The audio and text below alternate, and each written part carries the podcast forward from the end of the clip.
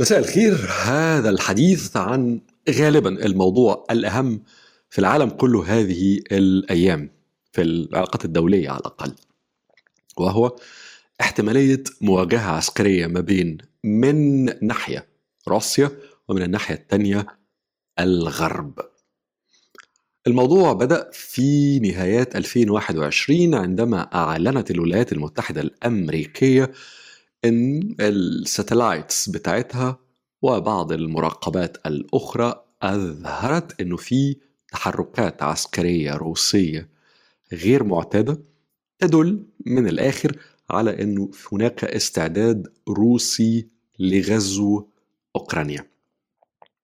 طبعا الموضوع آه، استعاد على طول في ذاكرة الناس 2014 عندما نزلت سقطت أجزاء معينة من شرق أوكرانيا وقتها تحت السيطرة الروسية.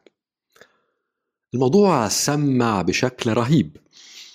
حلفاء للولايات المتحدة الأمريكية في أوروبا اتخذوا مواقف مختلفة. بريطانيا أتصور أن هي قالت أن هي هتبيع أسلحة معينة متقدمة لأوكرانيا. فرنسا اتخذت سرد شديد حبتين. تأييدا لأوكرانيا. ألمانيا أوقفت نورد ستريم 2 وهو خط الأنابيب ربما الأهم اللي بينقل الغاز الروسي إلى ألمانيا. وكان هناك مواقف أخرى كثيرة. الموضوع تطور بلقاء virtual لقاء افتراضي ما بين الرئيس الأمريكي جو بايدن الرئيس الروسي فلاديمير بوتين عدد من الحوارات ما بين قادة أوروبيين وبوتين الموضوع كبر قوي. وحاليا في آه، لقاء محتمل أو عدد من اللقاءات آه، مفاوضات محتملة جدا في النصف الثاني من يناير 2022 حول ما الذي يمكن أن يحدث في احتمالية مواجهة عسكرية في الحدود ما بين روسيا وأوكرانيا. طبعا هذا الموضوع مهم للغاية لأنه أي تحرك عسكري روسي بيبقى موضوع في غاية الأهمية. بحكم الثقة لروسيا بحكم قوتها العسكرية بحكم صعود روسيا الكبير في العشر سنوات الماضية في عدد من المسارح الدولية في العالم بما فيها عندنا طبعا في الشرق الأوسط.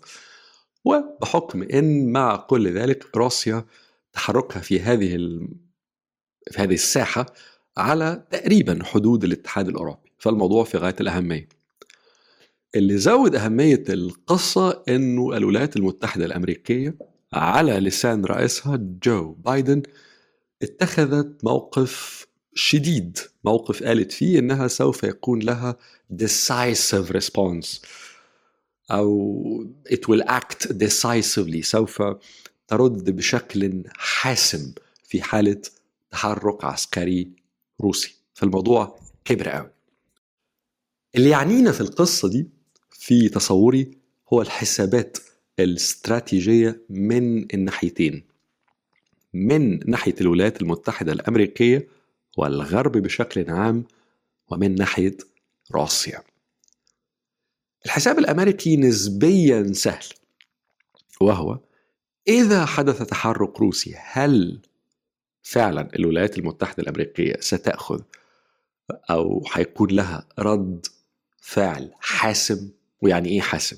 هل ستدخل في مواجهة عسكرية مباشرة مع روسيا؟ أغلب الظن لا هل حتدخل في مواجهة غير مباشرة من خلال تسليح ودعم لأوكرانيا؟ ممكن لكن هذا ممكن قوي يوسع القصة بشكل كبير ويجعل المواجهة العسكرية أكبر كتير قوي مما تكون عليه وهل الولايات المتحدة الأمريكية مستعدة تعمل ده بعد إنهائها بعد 20 سنة للحرب في أفغانستان محاولتها إنهاء وتواجدها العسكري بشكل كبير في العراق؟ والأهم من القصة دي هل أمريكا مستعدة تدخل في نوع من المواجهة العسكرية حتى وإن كانت غير مباشرة مع روسيا بينما هي بتستعد لمواجهة استراتيجية رهيبة مع الصين. في ناس يقولوا آه لأنه الموضوع كبير متعلق بال الضمان الأمريكي لأمن أوروبا. في ناس بيقولوا لا الحساب الأمريكي لن يصل لمواجهة عسكرية حتى وإن كانت غير مباشرة مع روسيا لأنه في نهاية الأمر الحدود الروسية الأوكرانية ليست ذات طابع استراتيجي كبير قوي بالنسبة للولايات المتحدة. لكن في متغير مهم قوي بالنسبة للولايات المتحدة في هذا الموضوع وهو ناتو حلف شمال الأطلنطي اللي هو الأداة العسكرية الرئيسية للولايات المتحدة الأمريكية خارج استعمالها لجيشها نفسه. ناتو بقاله فترة يعني على الأقل 25 سنة ممكن حد يقول 30 سنة منذ نهاية الحرب الباردة بيتوسع شرقا. شرقا يعني بيخرج من أوروبا الغربية ذاهبا إلى أوروبا الوسطى ذاهبا إلى ما هو أبعد من ذلك. وإنه في هذه الرؤية توسع ناتو شرقا واحد من أهم الأهداف الاستراتيجية للولايات المتحدة الأمريكية وأنه هذا الهدف أيضا متعلق بالمواجهة الاستراتيجية الكبيرة قوي ما بين الولايات المتحدة الأمريكية والصين. من النقطة دي تأتي فكرة أنه توسع ناتو مش بالضرورة عشان يدخل أوكرانيا لكن توسع ناتو شرقا أكثر وأكثر هدف استراتيجي أمريكي كبير يستدعي أن أمريكا فعلا يكون لها موقف حاسم من أي وقف روسي لتوسع الناتو. وأنا في رأيي هذا هو المفتاح لفهم الحساب الروسي لنفس الموضوع. لأنه ممكن رؤية الفكر الروسي بالنسبة لأوكرانيا من ناحية تاريخية. يعني حد يقول والله في تقريبا المئة سنة الماضية بالذات في السبعين سنة اللي هم حياة الاتحاد السوفيتي روسيا كانت واقع الأمر هي اللاعب الأكبر طبعا في الاتحاد السوفيتي وعليه كان لها نفوذ كامل حكم مش بس نفوذ حكم كامل على دول كثيرة كانت داخل الاتحاد السوفيتي كان أهمها بعد روسيا أوكرانيا. فمن الناحية التاريخية في الفكر الروسي كوريثة الاتحاد السوفيتي هي كان لديها نفوذ رهيب وأن أوكرانيا تحت دائرة النفوذ الروسي في هذا الفكر. وممكن حد ينظر للحساب الروسي من منظور ثقافي يقول أنه في الوجدان الروسي أصل النيشن الأمة الروسية هو ما يعرف تاريخيا بكييف روس. كييف طبعا الاسم التاريخي لمنطقة كبيرة في أوكرانيا اللي هي النهاردة اسم العاصمة الأوكرانية روس انديكيتور لروسيا. فإنه في الوجدان الروسي الأصل التاريخي للأمتين أصل واحد. كييف روس وعليه إنه في إنه في فكر ثقافي يرى إنه طبيعي إنه يكون لروسيا نفوذ في اوكرانيا على الأقل من هذه الأنجل هذه الزاوية اللي ممكن تنظر منها روسيا ثقافيا للموضوع. في حد ممكن يقول الموضوع مش ثقافي ومش تاريخي الموضوع بمنتهى البساطة politics سياسة حالية. من هذه النقطة روسيا فيها مشاكل اقتصادية كبيرة زي أي نظام في العالم يريد مشكلة خارجية آه، تخلي فيه مشاعر قومية تزيد قوي.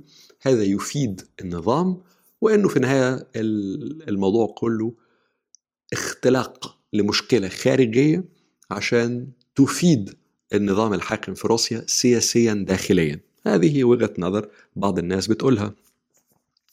كل ده ممكن لكن أنا في تصوري النقطة الاستراتيجية هي الأهم وهذه النقطة الاستراتيجية متعلقة بتوسع الناتو حلف شمال الأطلنطي شرقا. لأنه هذه النقطة في الحساب الروسي واحد خطر استراتيجي اثنين تطويق لروسيا عسكريا وسياسيا وثلاثة متعلقة encroachment زي ما بيقولوا. توسع غربي في منطقة تراها روسيا هي قلب النفوذ الروسي جغرافيا. أضف على الثلاث نقط دول اعتقاد تصور قناعة روسية بأنه الغرب أعطى لغورباتشوف آخر رئيس للاتحاد السوفيتي ضمان كامل أنه لن يكون هناك توسع للناتو. شرقا وأنه الغرب الولايات المتحدة الأمريكية بشكل رئيسي ضحك على غورباتشوف بالبلدي يعني. هناك قناعة روسية أو عند ناس كتير في روسيا بما فيهم في قلب النظام الروسي بهذا الأمر. وإنه كل هذه النقاط مجتمعة بتخلي أي توسع للناتو شرقا يبقى موضوع في غاية الأهمية في غاية الأهمية لل... لروسيا. وإنه ملخص القصة هنا إنه من الحساب الأمريكي ومن الحساب الروسي توسع ناتو شرقا هو مربط الفرس هو الزاوية اللي ممكن منها فهم ليه هذا الموضوع احتمالية الصراع على الحدود الروسية الأوكرانية في غاية الأهمية لأمريكا لروسيا وطبعا لأوروبا اللي هي المسرح الرئيسي لفكرة التوسع نفسه توسع ناتو شرقا.